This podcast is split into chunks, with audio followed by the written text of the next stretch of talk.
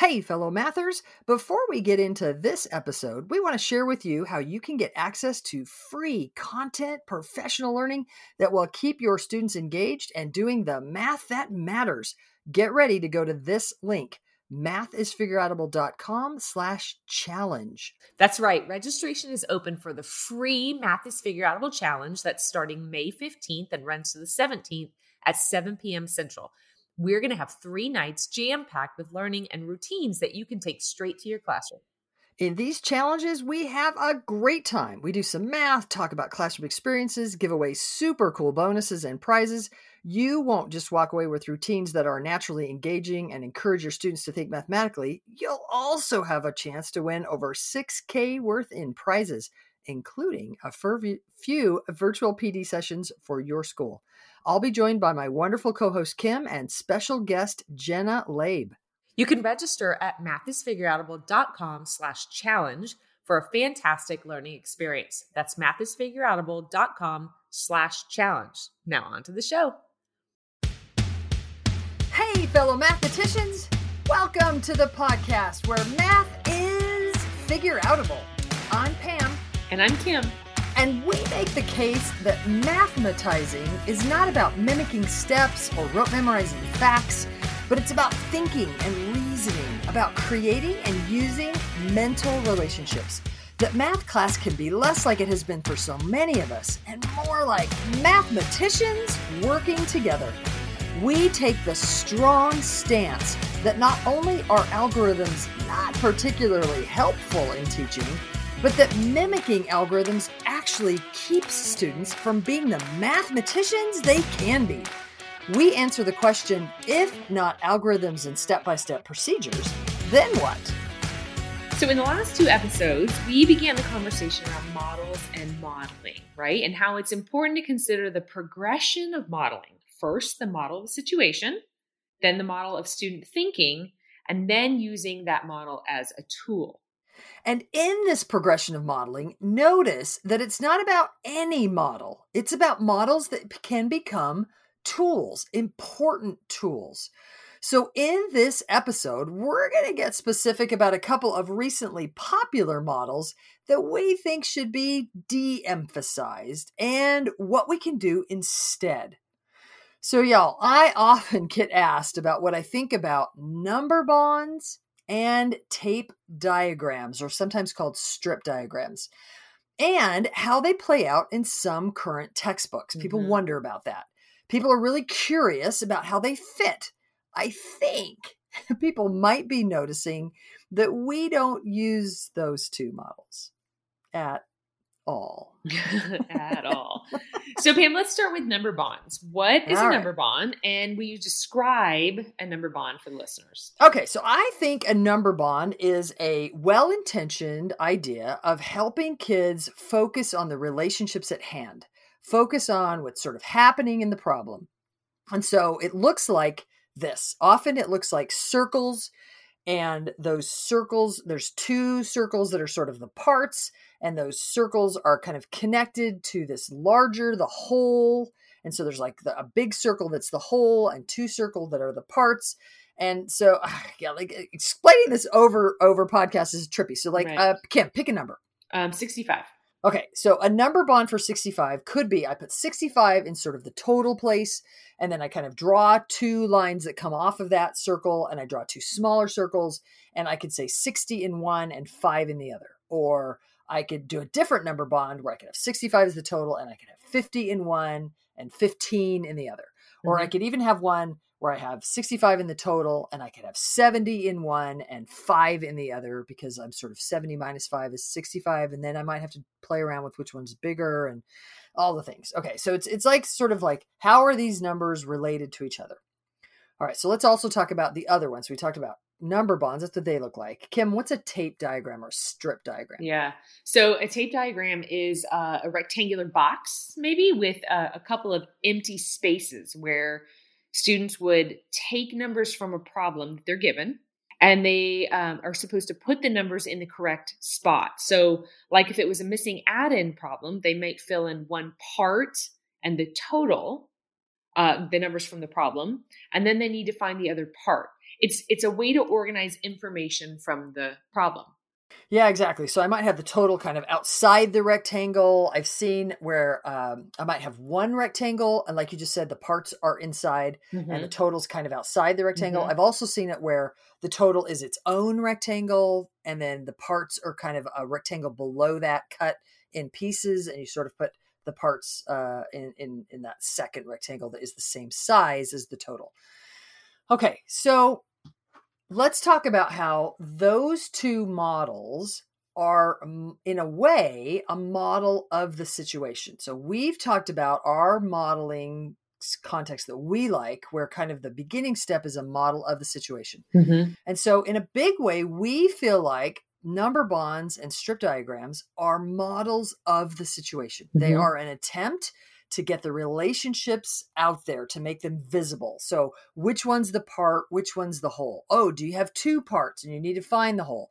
And so, both of those models could sort of help kind of get that um, understood. If you if you think about a problem solving uh, step-by-step procedure which we don't advocate but often that first thing is understand the problem yep right? Yep. It's it's like important. And why is that the first thing? Well, because it's important to understand the problem, or you're probably sure. not going to solve it correctly.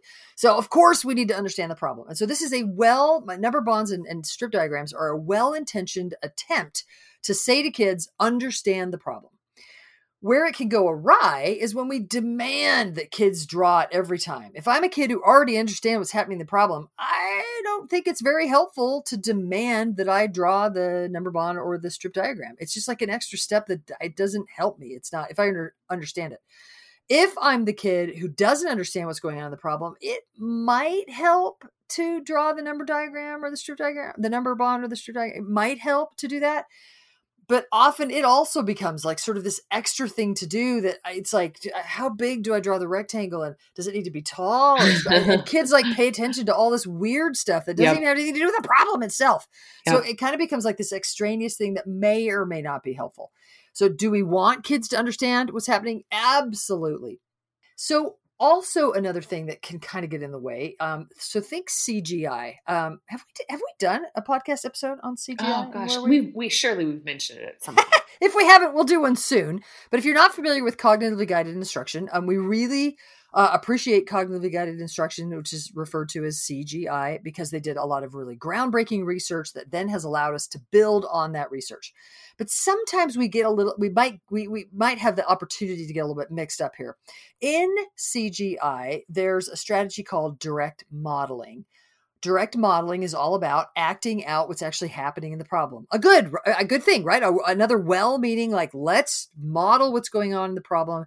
That's that can be a very necessary thing for kids to do when they are beginning problem solvers. I need to like actually act out what's happening and then i use that acting out to help me solve the problem. But that can be different than a model of the situation because it can be uh, how do i say this direct modeling is where you're actually like acting out the problem, what's actually happening in the problem. Strip diagrams and number bonds are less of acting out the problem and more of the um, of, a, of a model of the relationships at hand, or model of the relationships that are happening in the problem. But what's interesting is all of those are a model of the situation. In our framework, whether I'm acting out the problem to understand it and to solve it, uh, maybe just say to understand it, whether I'm acting it out and I'm direct modeling, or I'm drawing a number bond, a strip diagram as, a, as, as getting the relationships out, what's happening in the problem, we would consider all of that the the model of the situation. That's right. sort of the beginning of our kind of modeling scenario here, yep. our, the way that we think about modeling. So it might be true that a student needs to act out the problem, directly model the problem with actions or drawing what's actually happening. And that's fine. And we would call that a model of the situation. But we can also be more abstract in general, like the number bond and, ta- and strip or tape diagram, where it's more of a graphic of the relationships involved. It's less the action that's happening. Either way, these models of the situation set up the relationships. Right. What they don't do is represent what you're actually doing to solve the problem, how you're actually using the relationships to compute. Yeah. So let me get a little bit more specific. I know I'm doing a lot of like uh, not very example discussion here. So let's get examples. Let's get to some examples. So, what's an example of a number bond and how it can be helpful, um, and maybe less helpful than we might have been led to believe? So, here's a, a problem. Let's say, hey, we're reading. We like to read. Kim and I both read. Woo, reading's good. Um, we're on page 195 of the book and there are 303 pages in the book. Hey, how much do we have left to read? That could be a great problem, right? So, everybody, that there's the problem. We need kids first to understand the problem. We don't want kids flipping a coin um, and just grabbing the numbers 195, 303, and, and like adding them or multiplying them or dividing. We don't want sure. that to happen. We want them to actually understand what's happening. So, kids could draw a number bond or a tape diagram with uh let's uh, a number bond first they could put 195 in one little circle and 303 in the 303 in the total circle and then uh, a blank in the other sort of part circle the other smaller circle like that that's how they could sort of like okay i know what's happening i've got 303 in the total that 303 is the total number of pages and I, I i'm at 195 so that's part and then i have this other part the, the pages i have left to read i could also do that on a tape diagram I could have the whole rectangle be 303, and then I could have that second rectangle where I've cut it and I've put a 195 in part of it, and I need to find the other part of that second rectangle, the empty part to find. But now what? We've represented yeah. the situation, the scenario, we've got it. We, we understand what's happening. But now, how do we find that missing part? Okay, so Kim, how might a kid solve that problem? Right. And here's the important part, right? So if I'm thinking about 303 minus 195, I might say 303 minus 200 and get 103. And then I've subtracted too much, so I can add back that five to get 108. Bam! And you used a nice over strategy. You right. thought about that problem as subtraction and you subtracted a bit too much and then you added back. Nice, super. That's the strategy. That's we're focusing on how students are solving that problem. And that was a very nice, sophisticated strategy. Super. So now, as a teacher, in our sort of way that we think about modeling, now it's the time for our second thing where I would take what Kim just did and I would model that. I would make it visible. I would draw an open number line and I would start at 303 and I would draw this big jump back of 200 and I would ha- say, Where'd you land again? Land on 103. And then I would say, Kim, what'd you do again? Or uh, depending on how much I'm working with the student and she says, Well, I subtracted too much. And so I'm like, How much too much? She said, Five too much. So then I would draw back. I, the jump shouldn't be, uh, shouldn't have been as long. So I would back up five. And then, okay, so what is that? 103. And then up that five. So now we're at 108. And I would draw that 108. And I would go, Hey, does this represent what you just did? Look at, check it out. The relationships you just used, now they are visible. We can use this open number line to make that visible. Cool. Then over time, I can ask that kid, hey, you've seen me represent your thinking. You've seen me do that a few times. Now, the next time you do that over strategy, I want you to represent your thinking. Now, you make your thinking visible, yeah. just like we've done. Cool. Then, over time, and with lots of experience, that model becomes a tool, and kids might actually use that model to solve that problem.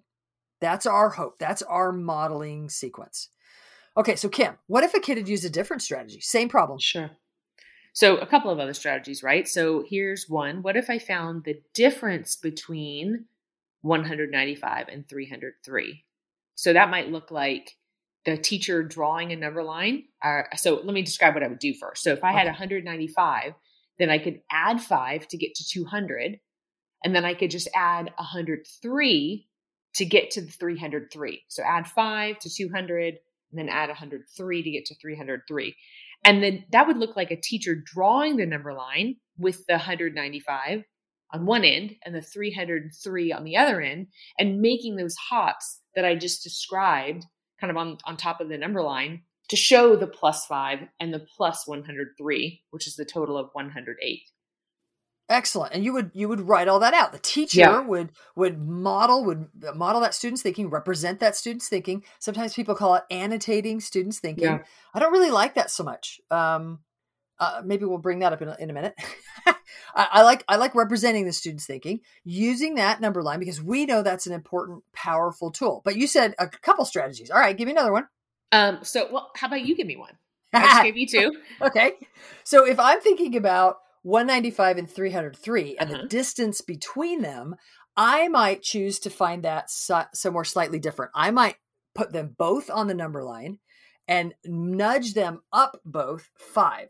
So now I'm finding, uh, so now I'm finding the distance or difference between 200 and 308 Nice. because I've, I've moved both of them up five because 308 minus 200 bam is Nice. just 108 and i'm Yeah. just there and, and i'm sort of done and that we call that the constant difference strategy Yeah. so as we just talked about this kind of sequence of modeling i have gotten to the point now where when i solve subtraction problems i think on an open number line. Yep. it has become a tool for reasoning for me. But funny are you ready? When I just did that, if you guys could have seen me, I literally had my hands in the air and I put one hand where I could see 195 and I put another hand where I could see 303, 303, mm-hmm.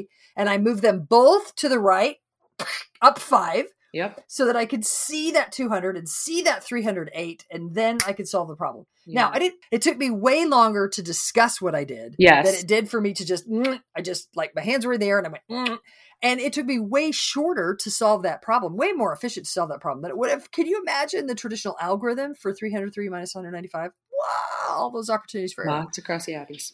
So lots of crossy hatties. Again, over time and with lots of experience, that model becomes a tool, and then kids and me actually use it to solve problems. Notice that the model that we're advocating is an open number line.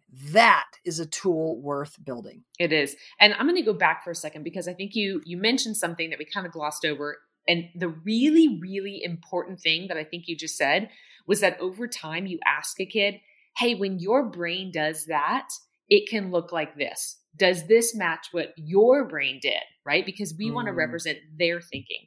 So we just talked about a model that we love for subtraction and really addition too, and that's the open number line. Mm-hmm.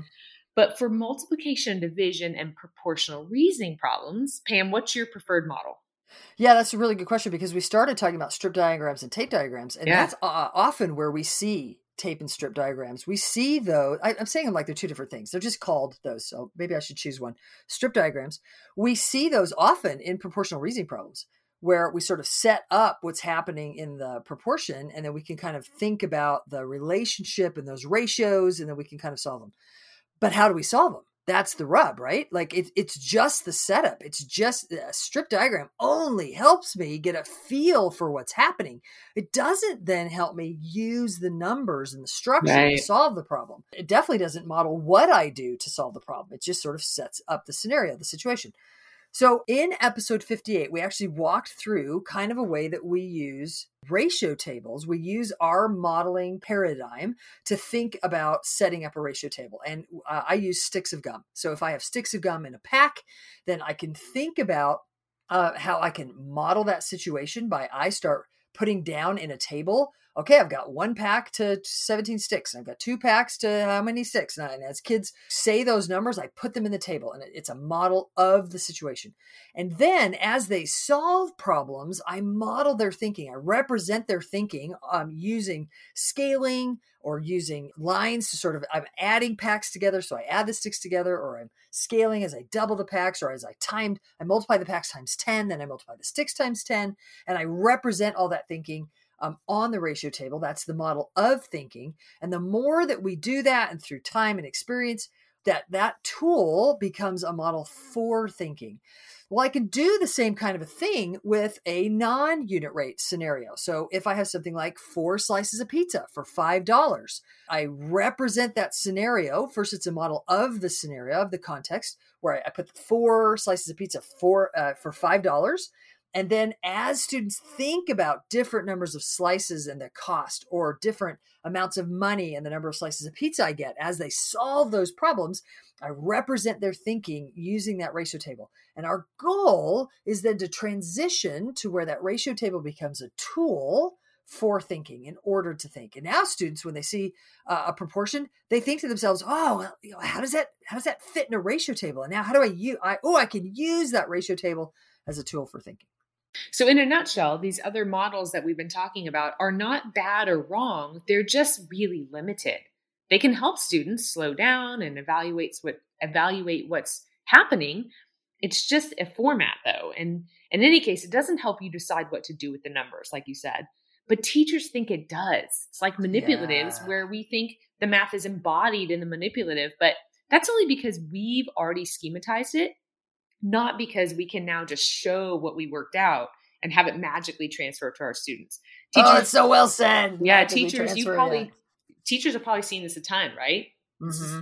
Um, you might have seen a student who may or may not be able to take the numbers from a word problem and figure out where to place them in a type, tape diagram. Maybe they can do that. But even if they're able to, many of them get stuck in knowing how they want to mess with the numbers. Yeah, even if they get to that point, now they're there. Yeah. what do we do next? And what we haven't done is help teachers know what to do next. Well, voila, we are helping you uh, hopefully know what to do next. You ask lots of good problems, pull out that thinking of kids. You represent their thinking using a very important model that then can become a tool for them to solve problems with. So it's helpful to figure out what's in a problem. Okay, okay. You can do it in other ways, but tape diagrams, number bonds, fine way. It's, it's, it's fine. But don't get caught in demanding that from students because number bonds and tape diagrams are not particularly helpful to know how to mess with the numbers after that. And they're also not the models that we believe will become the tools we want students to become really familiar with so that they can use them as tools for thinking and reasoning and mathematizing. All right. So, if you want to learn more mathematics and refine your math teaching so that you and students are mathematizing more and more, then join the Math is Figure Outable movement and help us spread the word that math is figure outable.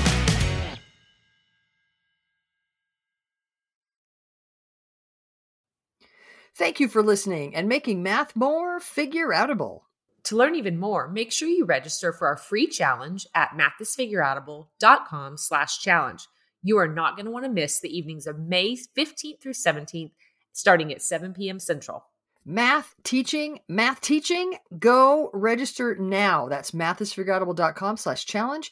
Join us to make math more and more figure outable. And if you can't join live, register and we'll send you access to the recordings. We'll see you there.